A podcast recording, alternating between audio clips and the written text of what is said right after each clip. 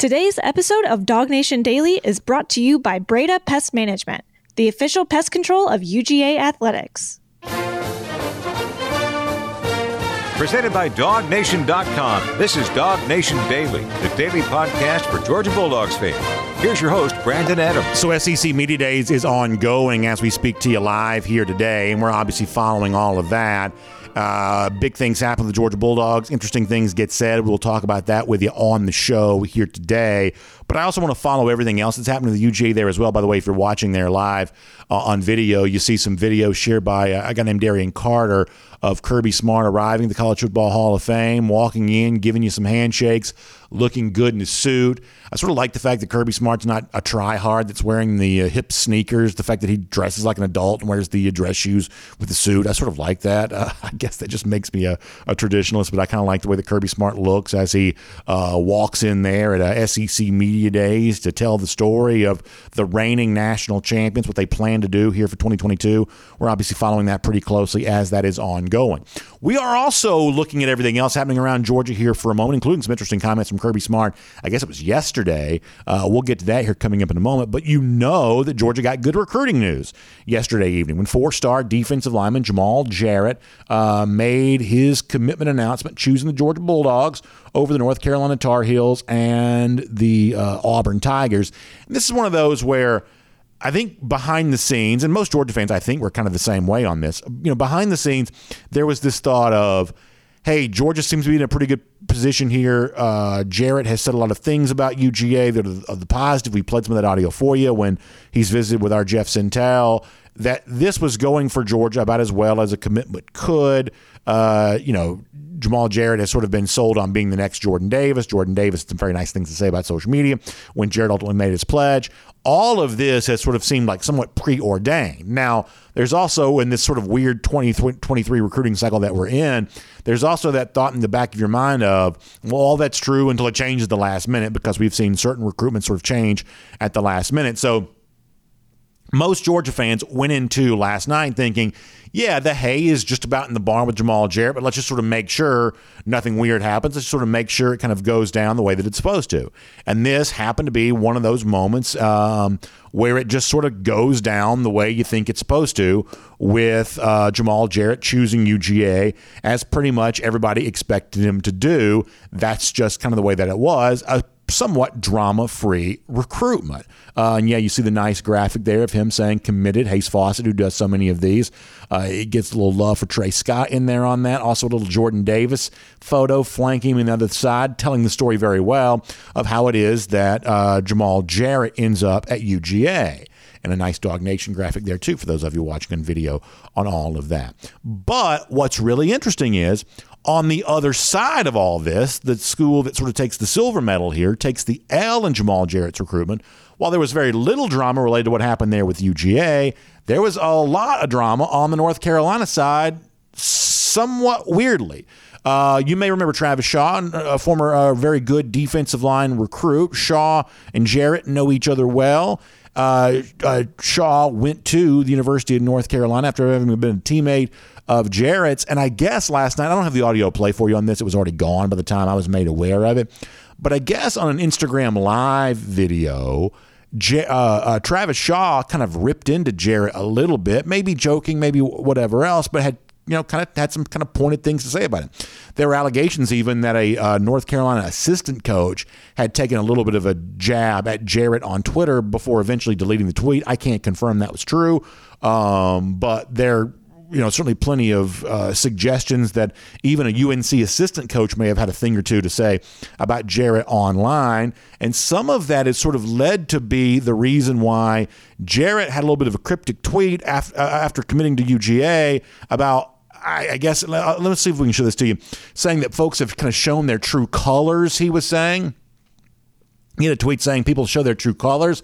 And then he goes out there on Twitter And this is a couple of hours after he committed to UGA, sort of had this video that showed up. If you're watching, you just saw that, of the North Carolina graphic popping up, then saying, no, that's wrong, and then showing off the Georgia thing there as well. And that tweet from Jarrett got a lot of attention, even like the official Barstool account, which obviously has a huge following. Even they sort of picked up on that. It was all just kind of really weird where, for Georgia, this decision for Jarrett was about as by the book and sort of business as usual as you get. But on the other side of that, when it comes to North Carolina, good bit of drama from them with a former teammate Travis Shaw saying some bad things about Instagram, allegations of other things there on Twitter there as well, and then Jamal Jarrett getting the last laugh with a huge dunk on UNC with the tweet that you saw there. So kind of an interesting way in which all of this sort of played out on social media. But you also saw Jordan Davis saying, the last defensive tackle we got from North Carolina turned out pretty solid. Welcome home, he says to Jamal Jarrett. So on the Georgia side, could not have been more business as usual. On the North Carolina side, seemingly a little bit of drama getting stirred up by all of this. Thought that was pretty interesting. Now, something else that was interesting yesterday. Kirby Smart was in Texas speaking to a group of high school coaches. I guess at this particular convention each and every year, it's somewhat of a tradition for the national championship winning coach to speak and be there. I believe this was the spot last year where Nick Saban made it be known that Bryce Young had a $1 million NIL deal. Now, Saban seemed to change his tune about that over the course of the months that would follow, but I believe this is the venue where Saban said that a year ago. Smart was there yesterday. And something that Kirby Smart said got a lot of attention in speaking about the grind that exists around coaches right now. He was asked by a high school coach there in Texas, is there a way to have any kind of work-life balance as a college coach? And Smart said, no, absolutely not. Let me read you a little bit from Mike Griffith here at DogNation.com. So what Mike said is that Smart was speaking, this is Mike Griffith writing for DogNation.com, that Kirby Smart was speaking to the Texas High School Coaches Association on Tuesday, and indicated there was a time that it felt like his job was getting the best of him. The quote here was, for instance, this summer in June, we had official visits on Friday, Saturday, Sunday. I told the staff we're going to take every Monday off because we're working every Friday, Saturday, and Sunday. So last June, meaning back in 2021, when we were coming out of COVID, I was ready to step down and resign. I was done because of how much the recruiting grind existed at the time. Now, leave the quote up there for a second if you don't mind. Let me just say this. There was a lot of hand-wringing in the media yesterday about all of this. Sometimes I don't think college football fans get enough credit for their ability to process information. I think when most people hear the quote from Kirby Smart right there, in June of 2021, coming out of COVID, I was ready to step down and resign. I was done.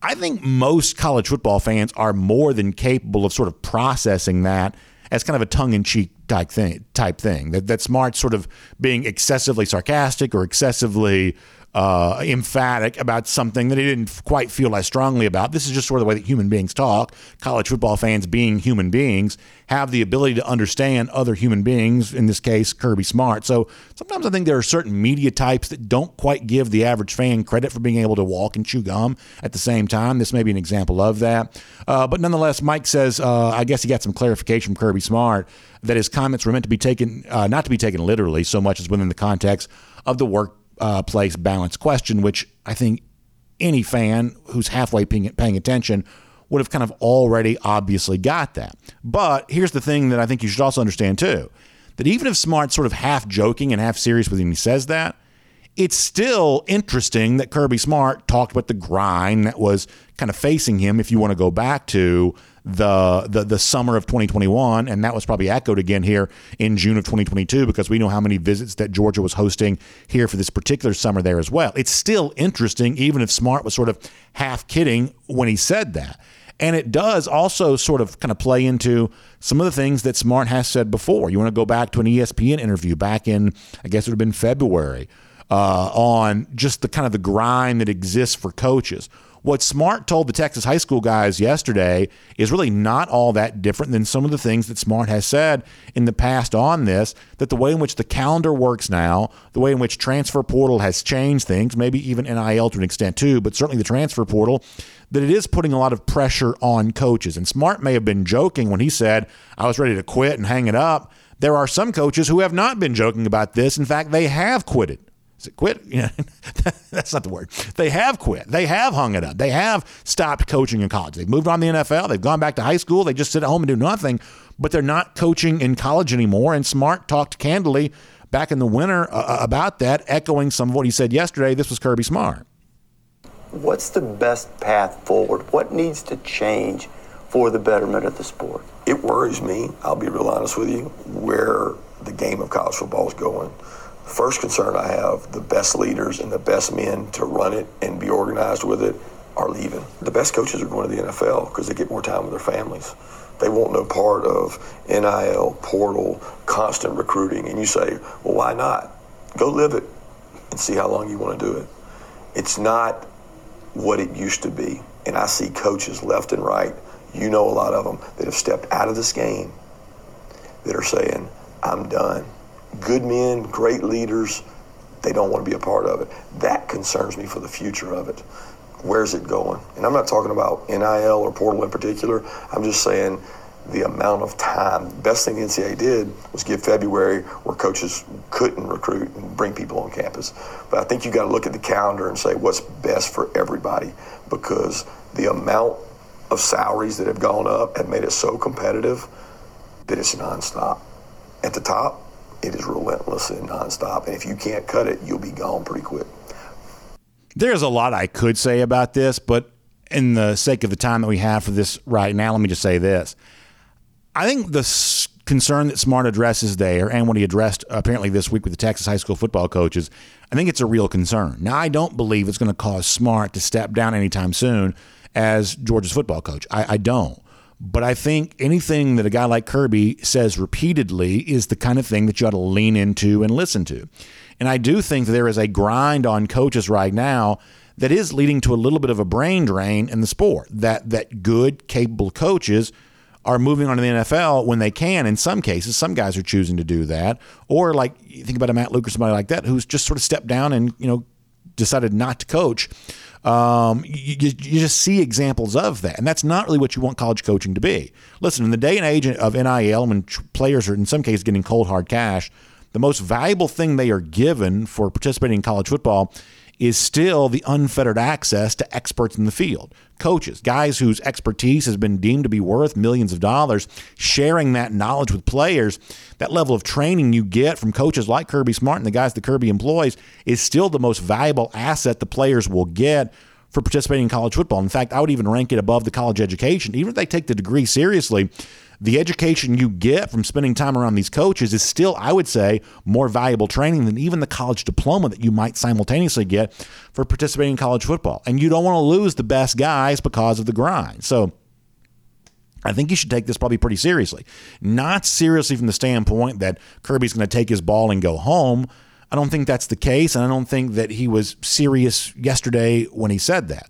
But I do think he's serious when he says that what's being asked of coaches right now is maybe to a degree an unsustainable model. And just because they make a lot of money doesn't change the fact that maybe this is the kind of thing we ought to take a little bit seriously.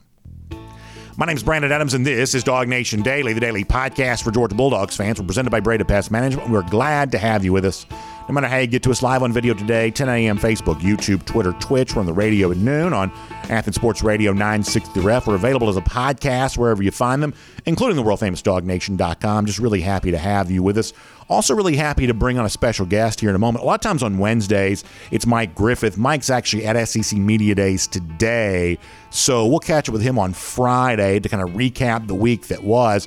We're going to welcome in former Georgia linebacker Rennie Curran to the show in just a moment. I've been trying to catch up with Rennie now for a little while, and our schedule's kind of lined up today to be able to do that. So looking forward to speaking to Rennie about a good number of topics. In fact, normally we do Around the Doghouse here coming up in a moment. Michael, while I get ready to tell folks about Breda Pest Management, I want to go ahead and get Rennie ready to go here today, and then we'll obviously do Around the Doghouse, some of that kind of stuff a little bit later on. By the way, speaking of Breda Pest Management, we know our folks at Breda love Rennie Curran and all the great former dogs because they're the official pest control provider of UGA Athletics. That means the kinds of resources that Breda gives to the dogs, including protecting Sanford Stadium, the other athletic venues, they can also bring that to your home there as well, which is kind of cool, let's face that. But what's even more cool than that is they can really impact you in an area which is probably the most important of anything to you right now, and that's your own wallet. Because let's face it, things are getting more and more expensive, seemingly every week, every month, and year over year. That's especially true. And you may have found the same thing to be true with your pest control provider, with your termite contract, with the things that you're doing to take good care of your house, you may have found out that that's gotten way more expensive. Well, listen, not with Breda Pest Management. When you make the switch to Breda Pest Management, they're going to put more money back into your pocket right away. That's what Breda is going to do for you, saving you money instantly just for making the switch. So do me a favor. Check them out online and learn more about this. It's BredaPest.com. It's spelled B-R-E-D-A, BredaPest.com. They can lock in your costs. They can give you big savings. They can do that for you. Check them out online, BredaPest.com, for a lot more on that. B-R-E-D-A, BredaPest.com, for a whole lot more. All right, so we are extraordinarily busy on the show today. We're following live what's happening with Kirby Smart, the Georgia Bulldogs, including Stetson Bennett, Cedric Von Prungranger, and Nolan Smith at SEC Media Days. We're going to react here in a little bit to a brand new SEC Network analyst using his new platform. Take a little bit of a jab at the Dogs. We'll react to that here coming up in just a bit. We'll follow the other news as it relates to SEC Media Days there too. But for now, also, anytime you have a chance to bring on a special guest, you're always happy to be able to do that. And we're going to hopefully catch up with Rennie Curran here in just a moment, although we don't have Rennie right now. So we'll see if we can catch up with him and get ready to go with him coming up here in just a couple of minutes. So kind of juggling live and in the moment here, since we're not quite ready for Rennie, what do you say we go back and do around the doghouse, which we typically do around this time anyway. And if Rennie's ready, we actually do have Rennie now. So see, this is how it goes. It's back and forth. You think you're doing this, you think you're doing that. And the job when you sit in this chair sometimes is just sort of be ready to go and happy with whatever, especially when the reward on the other side of that is to get a chance to talk to a great former Georgia Bulldog, which is what we have a chance to do. In fact, I believe he is ready to go with us. It is Rennie Curran, great former Dog, terrific speaker in the community right now, doing big things for a lot of people. And let's hear about all of that right now. It's Rennie Curran here on Dog Nation Daily, presented by Breda Pest Management. Hope you enjoy it and glad to have you with us. Always fun to get a chance to catch up with Rennie Curran, a guy who obviously represented the Georgia Bulldogs very well during his playing career and has gone on to be a great ambassador as a former Dog here in the community in recent years, doing some great public speaking and working with the foundation, things like that. Rennie, so good to have you on Dog Nation Daily, presented by Breda Pest Management here today. Thanks for making time with us, and I hope you're doing really well. Yes, sir. Yes, sir. Thanks so much for having me. Yeah. It's always an honor to come on. Glad to have you for sure, and I know you had to have been thrilled the way the rest of us were back in the wintertime. We saw Georgia hoist that national championship trophy. How much fun was that for you to see your alma mater, the school where you played, bring home a national title that I know you know how long so many Georgia fans have been waiting for that. How much fun was it for you to be able to see the Dogs get that done back in January? Oh, man, it was amazing just being there and being a part of just the game and the excitement I think got. Almost tackled my girlfriend when Kelly Ringo made that pick, just like everybody else. It was a crazy moment. And then afterwards, got to hang out with the guys. And just extremely proud, man, for all of us former Bulldogs who played and who put the work in and laid the foundation, man. I think I can speak for everyone when I say that we're just like extremely proud and then just thankful that we're part of the Bulldog Nation and the Bulldog family. And, they didn't just win it, for themselves. They won it for all of us guys who, sweat, bled, all that, man, for the G. And so it was really cool just to be a part of it. And the fact that, Kirby also made us all a part of it as well, in the national championship celebration and everything like that, man. So, yeah, it was really, really a special moment. And they deserve it, man, because we all forget this time. Last year, a couple of years ago, it was the pandemic, and there was so much uncertainty and things going on. We didn't even know if we're going to have a season. So to see them bounce back and have the type of year that they did, especially on defense, man, it was just special. No, I think that's exactly right. Really good stuff there. And now everybody wants to know, okay, what comes next? What's the encore performance? And Georgia's at SEC Media Days here right now, talking about some of that. Obviously, summer practices are just right around the corner. And I guess I'm curious for you. You know what it takes to compete at the highest level when it comes to college football. You were a great player yourself. And how does Georgia come back and make sure not to lose its edge, not to have that competitive fire diminish because it's kind of been to the mountaintop? It's been where it wants to be. How do you make sure you come back with that same intensity to try to come back and do it all over again? How does this team do that, Rennie? Yeah, and I mean, when you talk about just maintaining that edge and that competitiveness and the mindset, they're doing that right now. I guarantee if you go up there, the workouts and the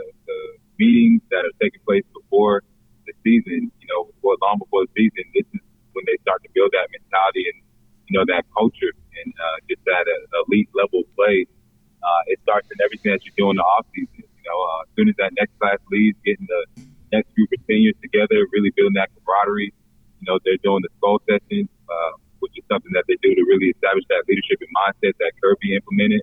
You know, all those little things that you do to really build that morale, build that camaraderie and trust, you know, and establish yourselves, man. It really, really pays off. And Kirby's done such a great job with that, just really not just focusing on winning games, but really building a championship culture. And that's where it starts, where everybody from your seniors down to your freshmen, when they come in, you know, you get the new guys in, you really indoctrinate them in just like the belief and the mindset of what it is to be a Georgia Bulldog and what it is to not just, you know, win games, but really operate at a certain level on and off the field. So I really think he's done a great job of that. And even just establishing the depth, you know, when you look at our defense, there wasn't one guy who was making all the plays. It was defense by committee, and same thing offensively. So he's really done a great job of just building that depth.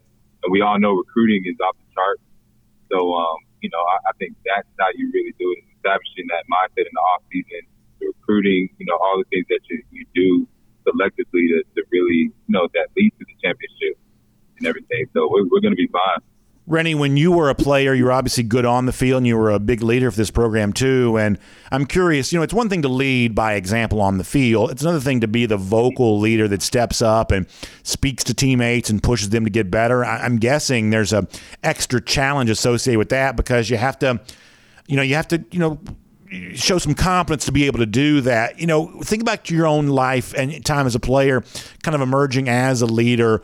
What was it like for you to kind of take on that responsibility? And for a lot of these Georgia players this year who maybe watched other guys lead but will now be asked to be more vocal themselves, how do they take on that responsibility for themselves here this season?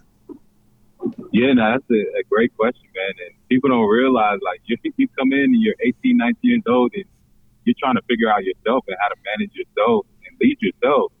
So a lot of it comes from that class before you. You know, you either learn from those guys in a good way, or you learn from the bad leadership, you know, in terms of if you have those teammates that don't really care and aren't really in tune with the culture and aren't really buying in.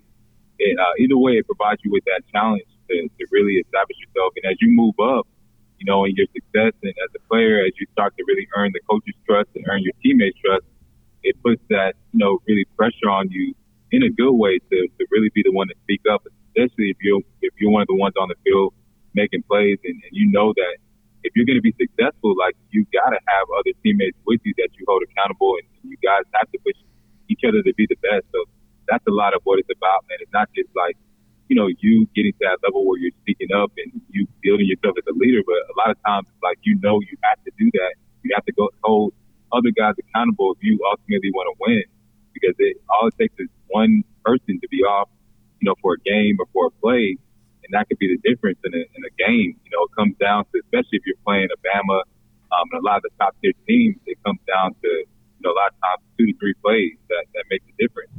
So, you know, when it comes to leadership, man, it's one of those things that's a constant challenge. You know, you're constantly challenging yourself to improve personally, but then you're looking around and you're looking at the guys around you and saying, hey, if we want to be the best, like, this is what we have to do. We have to call each other out. And those are the best teams that I played on, were the teams where guys weren't afraid to, like, ring each other by the neck. Yeah. And they weren't afraid to, like, you know, get on that freshman or get on that sophomore and just say, hey, like, pull your weight. And we would hold our own meetings and took initiative. It wasn't just the coaches. It was us as players getting on each other. And I think that's what you really see now with these recent teams.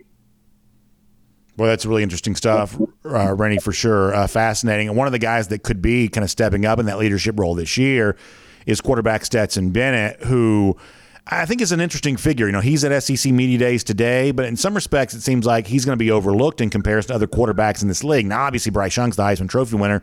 You get that, but you also see a lot of other quarterbacks getting more attention than Bennett's going to get, after Stetson was the quarterback that helped lead Georgia to a national championship last season.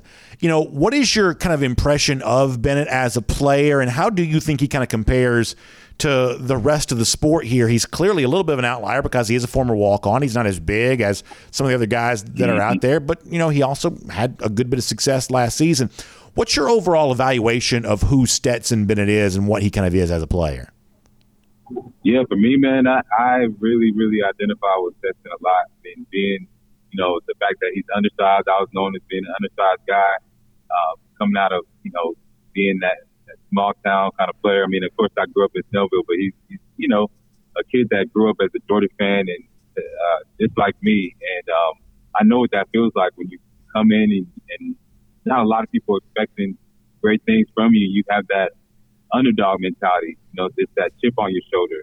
And, you know, you're being doubted and things like that. And I know for a guy like Stetson, he's a competitor. You know, he's a guy who constantly has that chip on his shoulder. So if I were to sit down with him right now, I could tell you that he'd say he's not really looking at those other players or really even thinking about, you know, where he's ranked or anything like that. Even the awards for him, it's about living out his childhood dreams. It's about, you know, competing. It's that, like I said, that underdog mentality, man, where when you're doubted, it just kind of fuels you to prove people wrong.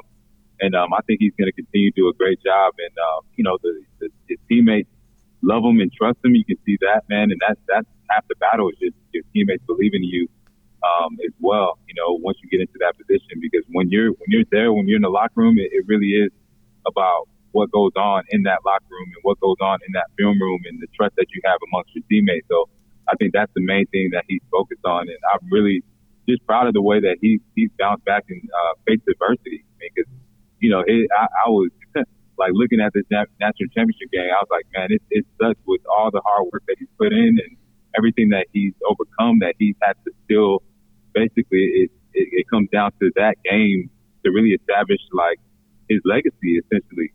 And that's a lot of pressure. But the fact that he's met those challenges and that he's come from all the way from being a walk-on, I mean, just even being a walk-on and becoming a starter is a challenge in itself. So to see all that he's been able to accomplish is really, really amazing. And I think, like, time will really tell in terms of, like, just how special he is, man, as a player and as a person. It's a fascinating evaluation, Rennie. I appreciate that. And obviously, we remember you as a great player, but now you're doing a lot of terrific things in our community. You know, you're a very accomplished speaker, and you know, working with a lot of charitable causes, your foundation. Kind of give folks a little bit of an idea of kind of what you have going on and kind of some of the stuff that you're doing. And if folks want maybe you to speak to their organization or just to kind of find out a little bit more about some of the stuff that you are a part of right now, how they can find you online. Yeah, thanks so much, man. I really appreciate it. It started back when I was at University of Georgia. I started speaking at schools and churches and everything, and just really leveraging my story, and it's really grown into leadership development. So I work with businesses, with associations, with schools as well, but speaking mostly on leadership, teamwork, and performance. So just really talking about strategies that can help people improve their personal and professional lives. And this has been my championship year. I'd say I've been able to speak to some amazing companies, from Fidelity to I got Kaiser coming up tomorrow, actually. And, yeah, it's just really grown, man. And I got to give a special shout-out and thanks to the Bulldog Nation, because they really, really have supported me, man. Like, it's from all over this state. I've been everywhere from Waycross to Toccoa, you know, speaking to schools and businesses and associations, and it's just been awesome, man. So if anybody wants me to come out and speak to their organization, whether it's a business or association or nonprofit, you can go to my website, RennieCurran.com. And I also offer coaching. That's what a lot of people don't know. They ask me if I ever want to coach, but I'm like, I don't do that type of coaching. I do leadership and business coaching. So if there's anybody who, you know, needs help with just overall accountability, time management, marketing strategy, I do that as well. And I love it, man. This is something that gives me that same feeling that I had when I was running out the tunnel. So it's a lot of fun. Well, congratulations on your success, Rennie. We love to see that, and we love to have a chance to talk to you about some Georgia football. You're such a well-respected voice on all of that. So we'll look forward to hopefully getting a chance to do that with you again very soon. And thank you so much for your time on our show today. Yes, sir. Thanks so much, man. And go Dogs. Yes, sir, Rennie. Great stuff there from Rennie Curran, the terrific former Dog and a great player with the Brookwood Broncos team. Just a terrific football figure in our state, and a guy who's using that fame and that platform that he's been given to do, you know, great things for businesses and for people who kind of want to take the next step in their life. He's a very accomplished speaker. and obviously a tremendous guest for us to be able to have on the show here today. So if you're just joining us somehow, this is Dog Nation Daily presented by Breda Pest Management. We are doing this live today as Georgia participates in SEC Media Days. Now, coming up in a couple of minutes, I want to react to something that happened for, at least related to Georgia yesterday, SEC Media Days. We'll do that as a version of Around the Doghouse here coming up, but also a little bit different than normal for us to be kind of reacting in the moment to something that's happening live. We saw a moment ago on the screen a tweet from our buddy Barrett Salee from CBS Sports about one of the comments from Kirby Smart as it relates to Stetson Bennett. I thought that Rennie Curran had some interesting things to say about Bennett a moment ago. Kirby himself, on the subject of Bennett at SEC Media Days, he says, I see all of these lists, and I'm like, man, talk about the total disrespect. Boy, that's an interesting thing to hear from Kirby Smart, and what he's referencing is, at least I presume what he's referencing, is that this is list season, and we like lists. You know, we make our own lists from time to time, and we certainly debate other people's lists. And you see, you know, top quarterbacks in some cases the SEC, in some cases it's nationally. Like there was a list that we probably gave some attention to a couple of weeks ago of, like, say, the top 25 quarterbacks in college football, and Stetson Bennett was nowhere to be found. Now, admittedly, I would say that Bennett right now I think actually rates pretty well when you compare to quarterbacks nationally. I think he is one of the 25 best in the country. I do think this happens to be a year in which that there are a lot of very good quarterbacks in the SEC. I don't think it's a scandal if Bennett's not one of the all-SEC quarterbacks, just given the fact that this is a pretty deep league when it comes to the quarterback position here this year. But what's interesting to me about what Kirby Smart says there is the fact that he's even kind of acknowledging the offseason chatter in any form or fashion. This is the kind of thing that what Smart wants to pretend he's totally unaware of this. That's something he does pretty regularly. So the fact that in the midst of this and from the context of Barrett's tweets alone, you can't tell if that's from a private personal interview, what kind of a one-on-one interview that some of the coaches do, or if that's from like the big media hall in front of all the reporters. You can't quite tell based on the context of that tweet alone.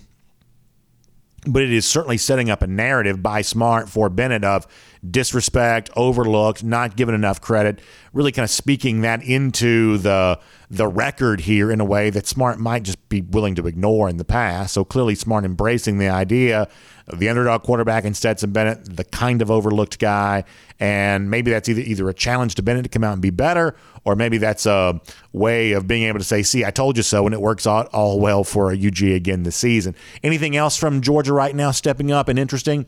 So this is at Media Days when it comes to NIL. Now, yesterday, Smart told the Texas high school football coaches they had 85 guys who had some form of NIL deal. This is Smart at Media Days. I believe this is today. This is from today. Yeah, the unfortunate part of NIL is you hear all the negative, and all the negative outweighs the positive. By the way, thanks for getting this quote ready so quickly. He says, you've got a guy like Dan Jackson who's not on scholarship, who's having to use the NIL to pay for his college education and help himself out with NIL. We've got a guy, Micah Morris, who's got an ill father. He says he's been able to send money back to his dad, who's on dialysis. First of all, that's a sad story, incredibly sad, but incredibly inspiring there as well, which is that Micah is using some of that money to help him. He says there's countless stories like that. I would rival anybody in the country with 95. And yesterday it's 85. Now it's 95. So by tomorrow it'll be 120. But anyway, with 95 NIL deals coming off a national championship and pretty gaudy number total that we've been able to give out. But I don't think it's about marketing that and selling that. It's more about the depth of our deals than the total amount. So Kirby Smart touting what Georgia is able to give to its current players related to NIL. And you know, the context around this is that, you know, it's been sort of thought, well, Kirby's not embracing NIL and Kirby's not embracing that culture. Well, with this particular quote, Smart is embracing that. And it kind of echoes a little bit of some of the stuff that Nick Saban said yesterday when Saban sort of touted the total dollar amount that his players earned a year ago. Smart touting the total number of players who've gotten the NIL deal, saying it's 95 Georgia players. That'd actually be more than just the scholarship players, including you're told Dan Jackson right there, who's using, as Smart says, some NIL stuff to pay for his college.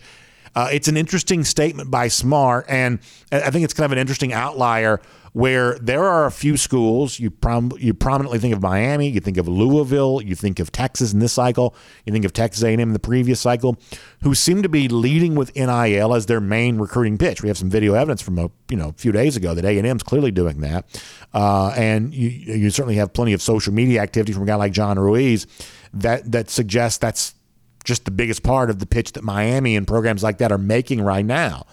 Kirby Smart, it has been assumed, has said, let's recruit players who don't have NIL as their prime concern. Interesting to note that Jamal Jarrett, the guy who committed yesterday, based on some of what I believe it was his mom who said that, NIL was not the reason they made their college choice. Those are the kinds of players that Georgia seems to really enjoy recruiting right now.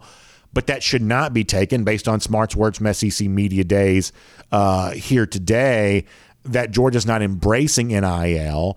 They're just embracing the kind of players who want to work and get better, and then they're making sure that those are the players that get rewarded for the hard work they're putting in, which I think for most of us is probably the way that we sort of think life should work. And I think that Kirby Smart is not only orchestrating the Georgia program in a way that's made it successful, but he's also, I think, operating within a system in a way that sort of,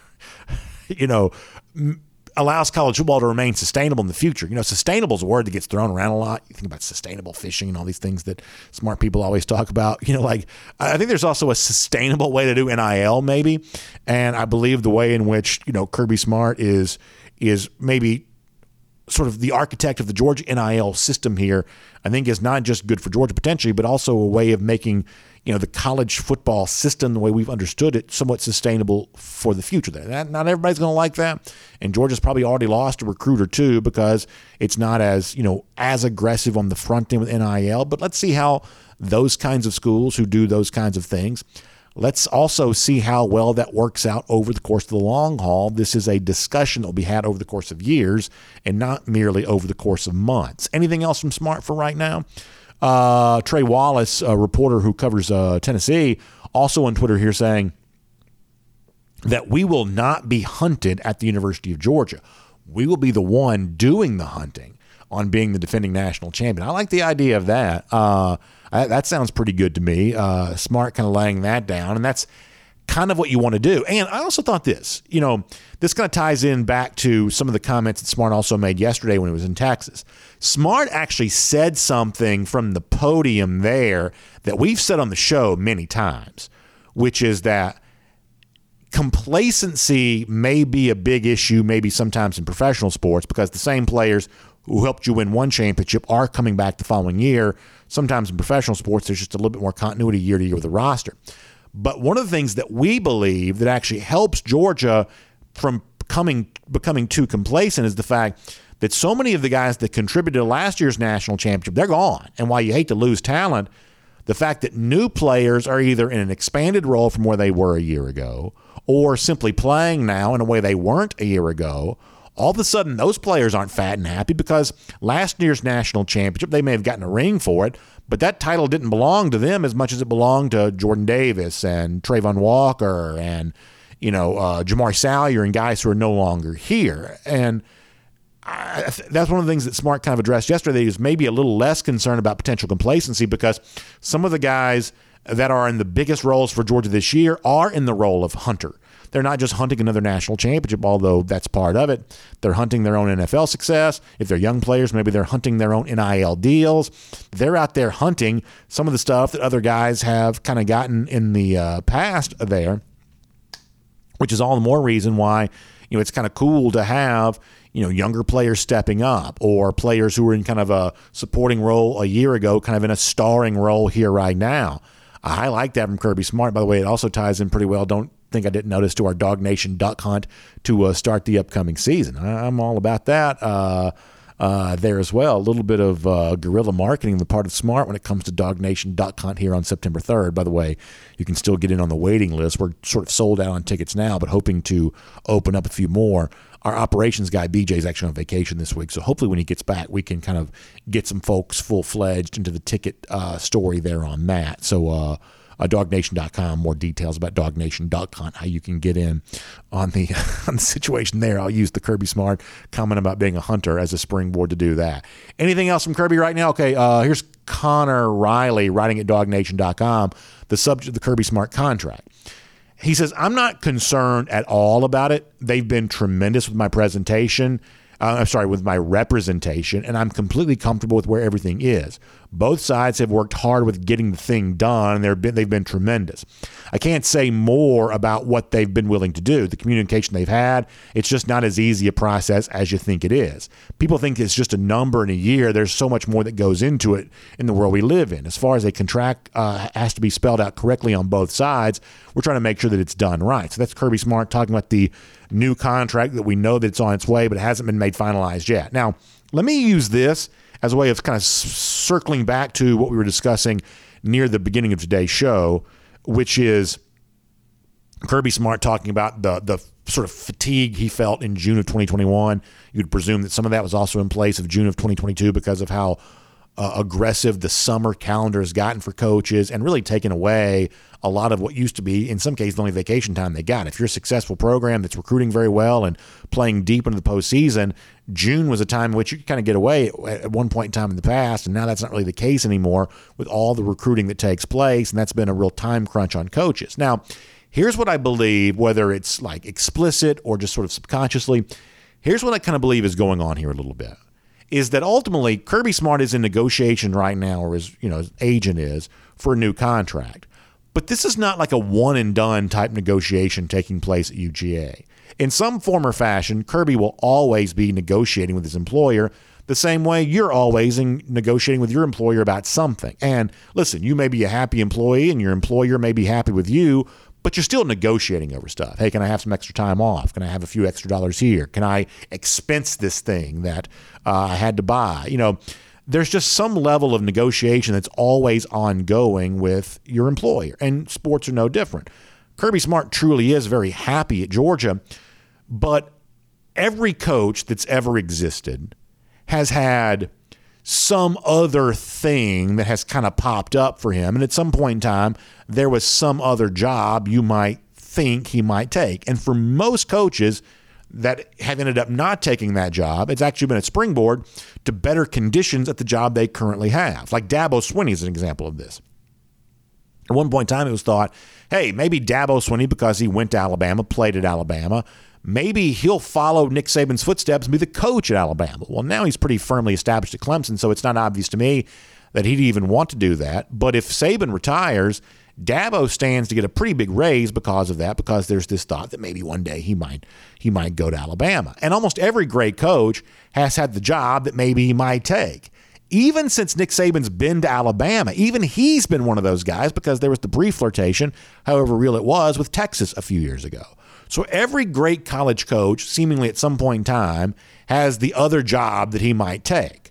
But Kirby Smart doesn't really have an obvious answer to that.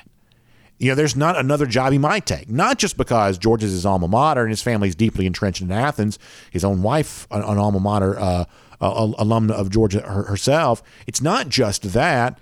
Georgia, the University of Georgia, is commonly mentioned as the very best college football job, and that's been true even before Kirby Smart got the job. All these lists that ranked the best job, Georgia very often ranked as the very best job in college football even before Kirby Smart turned it into the successful program that's became.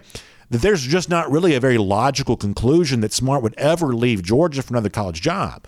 So therefore, that's a huge portion of his negotiation leverage that's just kind of lost. Something that Dabo has, he doesn't have. Something that Nick Saban has had that he doesn't have. Even guys like, going to go back a million years ago, Vince Dooley, Bobby Bowden, you know, guys like that. There were thoughts that maybe at some point in their career they might leave and go somewhere else.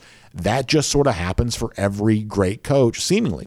But Kirby doesn't have an obvious place that he might go.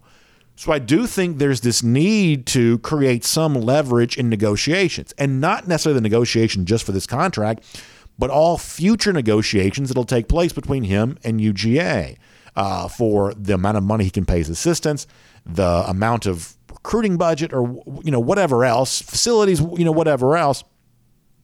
There has to be a little bit of leverage that exists so that you can get what you want, even in sort of a good-natured, agreeable negotiation. the presence of leverage still just helps. And while Smart doesn't have the obvious place that he might go, you know, the idea of, well, I'm not quite so sure how I want to do this. Like, that probably ends up serving as a similar level of leverage of a great employee you want to keep happy. And we're not worried about him leaving and going coaching somewhere else, but in a day and age in which coaches might be retiring sooner, somewhere down the line. We want to keep him happy enough so that he wants to keep doing this job.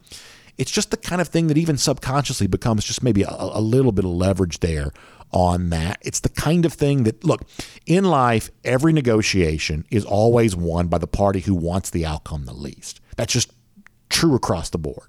And so the way that you handle that in sports is to have some leverage. A program has a coach it could hire. A coach has a job he could take. And that creates the kind of leverage that ultimately allows deals to get done. And we don't like to think about that part of it, but trust me, in the boardroom, that all gets very, very real. Anything else from Media Days for right now? All right, here's a couple of other quotes here for a moment. He says, I've got the best coaching staff since I've been here at Georgia, obviously expressing some confidence there. That's interesting. I don't know the context of the question, but there have been some fans that have asked some questions about some of the hires here as of late, but Smart seems to be very happy about how all that's going, presumably both on the field and in recruiting. On the team's identity, he says, we're hungry. We've got a lot of guys who want to prove themselves. They don't want to be the guy they're replacing. They want to be the next guy. And that does speak to what we were saying a moment ago. And once again, I think that's a pretty strong quote there from Kirby. How about Eric Gilbert? He says, I expect Eric Gilbert to give us an effort every day. He's worked really hard on bringing his weight down. So at one point in time, there was some chatter related to that he might be a little heavy. When I saw him at G-Day, it didn't look that way to me.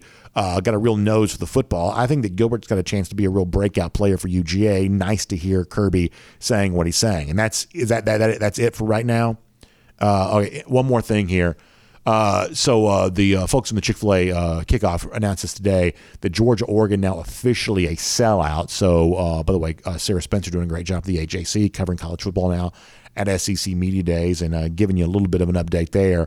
Officially a sellout between the Dogs and the Ducks. And as I told you before, our Dog Nation Duck Hunt tailgate is there kind of on the way. So all of this is sort of happening in the moment. A little bit different for us to be reacting to something live as it's ongoing.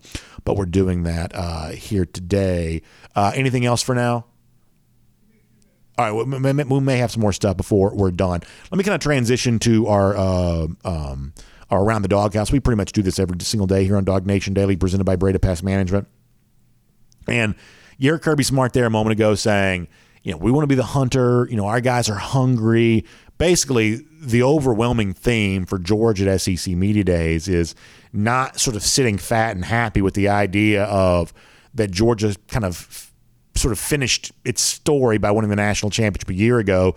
They want to come back with the same edge to start this season they had a year ago. And maybe, you know, some of the analysts that were there this week for the SEC Network and covering this on TV, they maybe either knowingly or unknowingly may help Georgia in that regard. That was very interesting that a guy who is a brand new analyst for the SEC Network, Takeo Spikes, who obviously played at Auburn.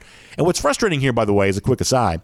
We were just saying a bunch of nice stuff about Takeo Spikes on the show not even a dadgum week ago. We were bragging on Takeo because he's going to the Georgia High School Football Hall of Fame. He was a teammate of our buddy Terrence Edwards. And last Thursday, when Terrence was with us, we were saying all kinds of good stuff about Takeo Spikes. And Takeo Spikes now goes on TV and basically picks Georgia to get beaten in a shocking upset. Now, I think Georgia can use this for fuel, and most Georgia fans won't be mad about it. But Takeo Spikes, essentially making his TV debut as an analyst of the SEC Network, says he's got the Dogs losing in Columbia to the Gamecocks. Where is this coming from Takeo? This is TV from this week. I am completely sick of the disrespect that they're putting on Spentless. Let's Riley. Go. I'm telling you, I didn't even play quarterback. But let me tell you why, though, because it's so much the element of surprise. We talk about how can a defense prepare for a quarterback that they haven't seen. And that's what Spentless Rattler is going to bring to the table. Defenses can't really say, I know what you do until I get 3 to 4 games on the book. When you look at them, they come out and they play Georgia State, then Arkansas. Of course, Arkansas is going to be hard. But I really got this team upset in Georgia at home in Columbia. Make sure you're close, but I need to have your number on speed dial. Is there a reason why you're pointing at me? Well, I mean, you do get out of the way over here. You guys want to settle this here? I mean, we could talk about Auburn too. Well, that's another day. Okay. Also, just so you know, all the producers in the truck right now are cutting this tape, they're saving it. They're putting on a shelf. And believe me, we're going to come back to this conversation in this clip. I love the fact that there's really no disguising now that regular sports TV is essentially no different than pro wrestling. It's like if you're Takeo Spikes, it's your first day being an analyst, you have to have like the hottest take imaginable. So Georgia's going to lose to South Carolina. Listen, I like Takeo. I've met him a couple times. I think he's certainly a terrific player, a very deserving Georgia High School Football Hall of Famer. We were bragging on him a week ago. But he goes on TV and cuts a promo against UGA in his first day on the job. Boy, you talk about payback, no good deed going unpunished. Super disappointing. And as I said before, total pro wrestling style rollout of first day on the job, give me your scorched earth quake take, and Takeo Spikes gives it to you. We'll have to ask Terrence about this tomorrow. Terrence and Takeo are buddies.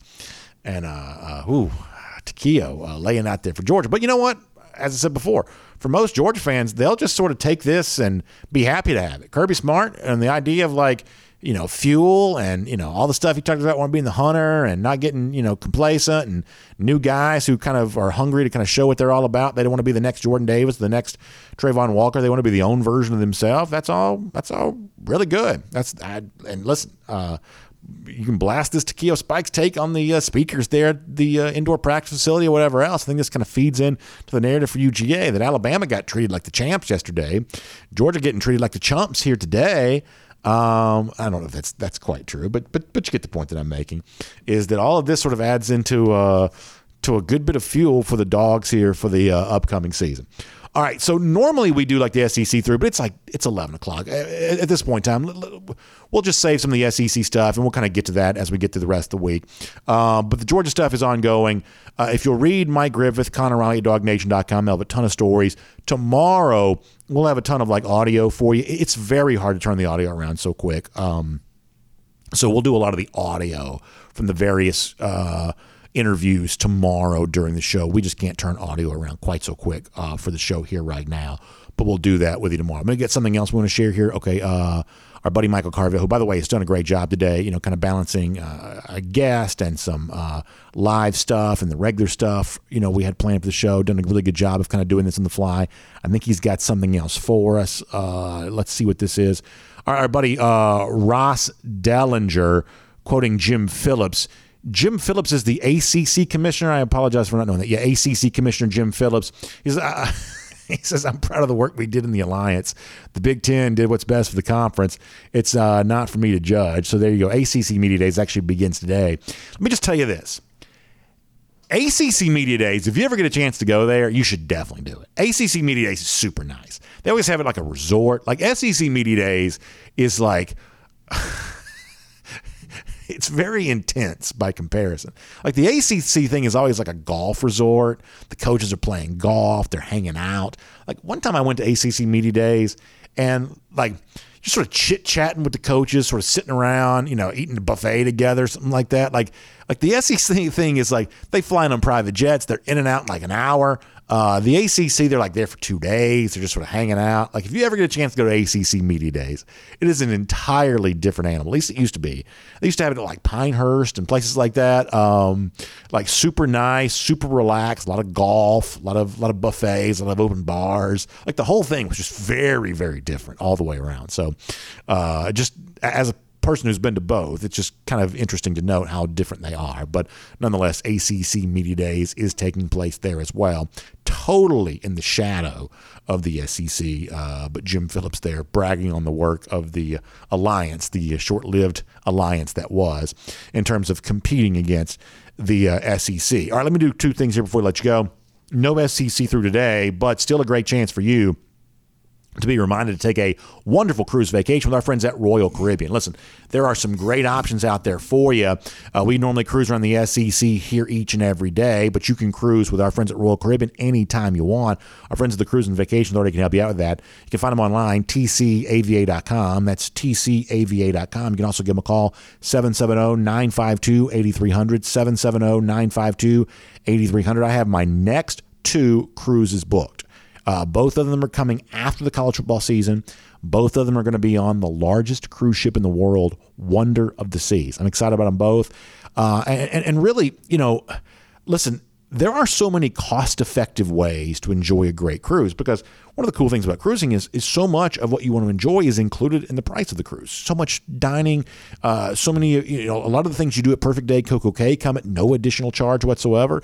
The entertainment on the ship, like the shows at night or the water slides and, you know, some of the things like that. All of this, you know, the Flow Rider on the back of the ship, all this is just sort of included in your cruise fare. And so when you think about that great vacation for the people, you know, your friends, your family, whatever else, you know, thinking about something that kind of comes with a lot of sort of built-in add-ons to make the experience great, to me, that's a great way to make sure your money goes as far as it possibly can. And for me, you know, I like sailing out of Port Canaveral because that's just past Orlando. That's actually a pretty easy drive at a time in which flying's a little complicated. You know, going to a port that you can, driving to a port that you can sail out of is, I think, also a really cool thing right now. So all kinds of great options for you when it comes to being on a great Royal Caribbean cruise ship right now. Our friends at the Cruise and Vacation Authority can help you out with that. Now, while you're getting ready for your next cruise, if you want to live like you're on a cruise, well, that's where our friends at the Finnish Long Drink can come in for you. Pop the top and enjoy a ready-to-drink cocktail that looks like a beer because it comes in a can, but it's not. It's a ready-to-drink cocktail that is gin kick. You got the grapefruit flavor or the cranberry. You can go to those 8-can variety packs. It's got 2 different cans of each of the 4 long drink varieties. It's just great. Like when I'm outside the pool or playing golf or sitting on the back porch or doing what you do in the summer, the Finnish Long Drink is such a great accompaniment. I believe that's the word I'm looking for here. Accompaniment to me as I'm doing all of that. Some of y'all love that long drink strong because it's 8.5% alcohol by volume. Some of you like the long drink zero because you're trying to look good in your swimsuit, and no carbs, no sugar certainly helps you out with all of that. Whatever your choice is, though, the Finnish Long Drink's great for you. It's a cool story, too.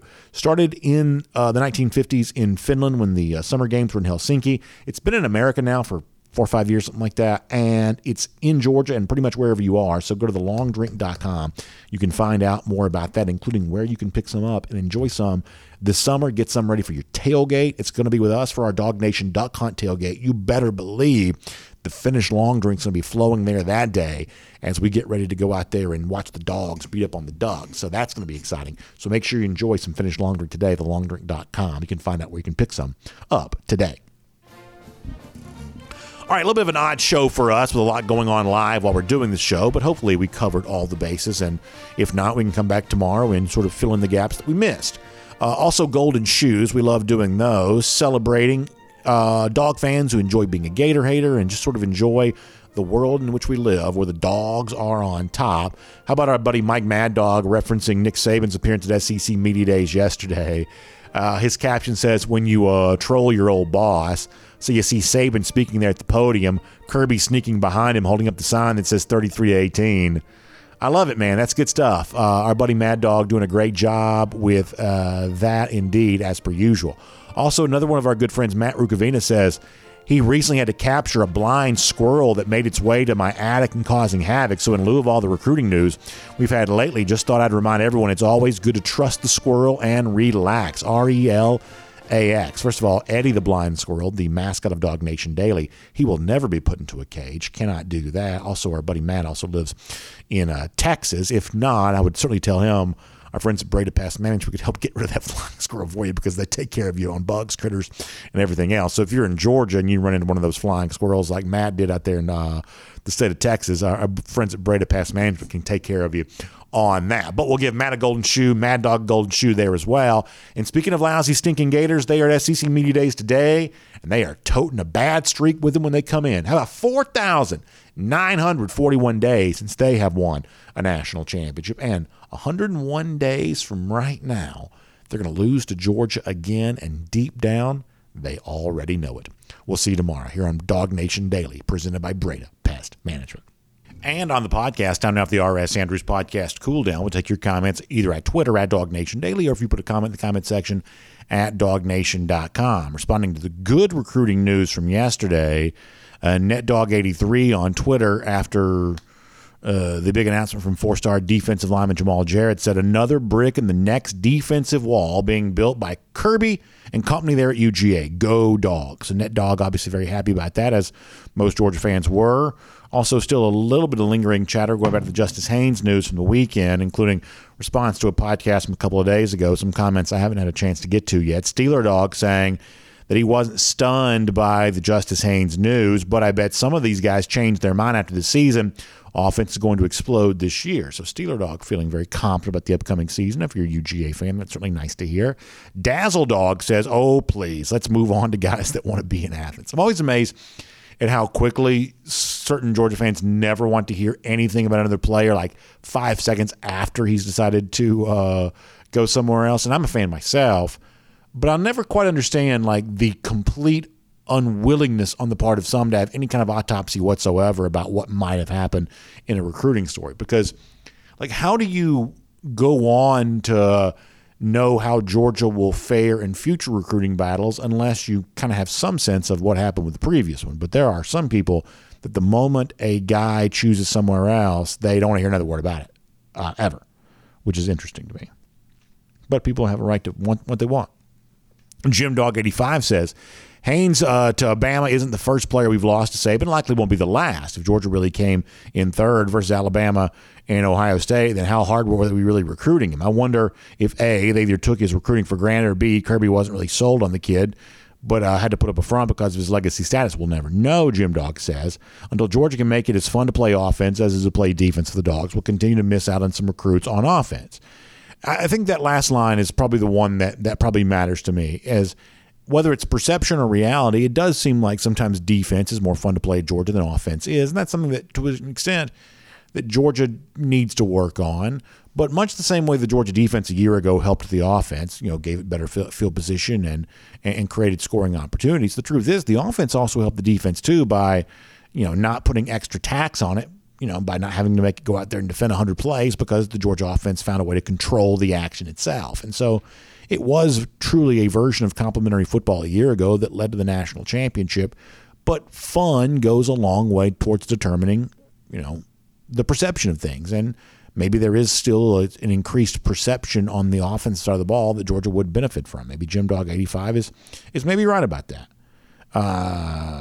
Jam Boogie says just one player. I'm sure he's not irreplaceable. I'd rather focus on the guys who want to be a dog, and that's what Jamal Jarrett's decision gives you a chance to do.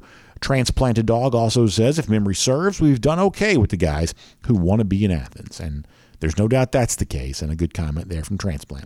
All right, so great comments. Thanks for being here for our RS Andrews podcast, Cool Down. Make sure you check out RS Andrews online for your air conditioning, heating, plumbing, and electric needs. They'll show up. They'll do the work that's promised, the price is promised, including getting your air conditioning unit tuned back up, back to factory fresh specs for just $99. Check them out online at rsandrews.com, and we'll see you back here tomorrow for Dog Nation Daily, presented by Breda Pest Management.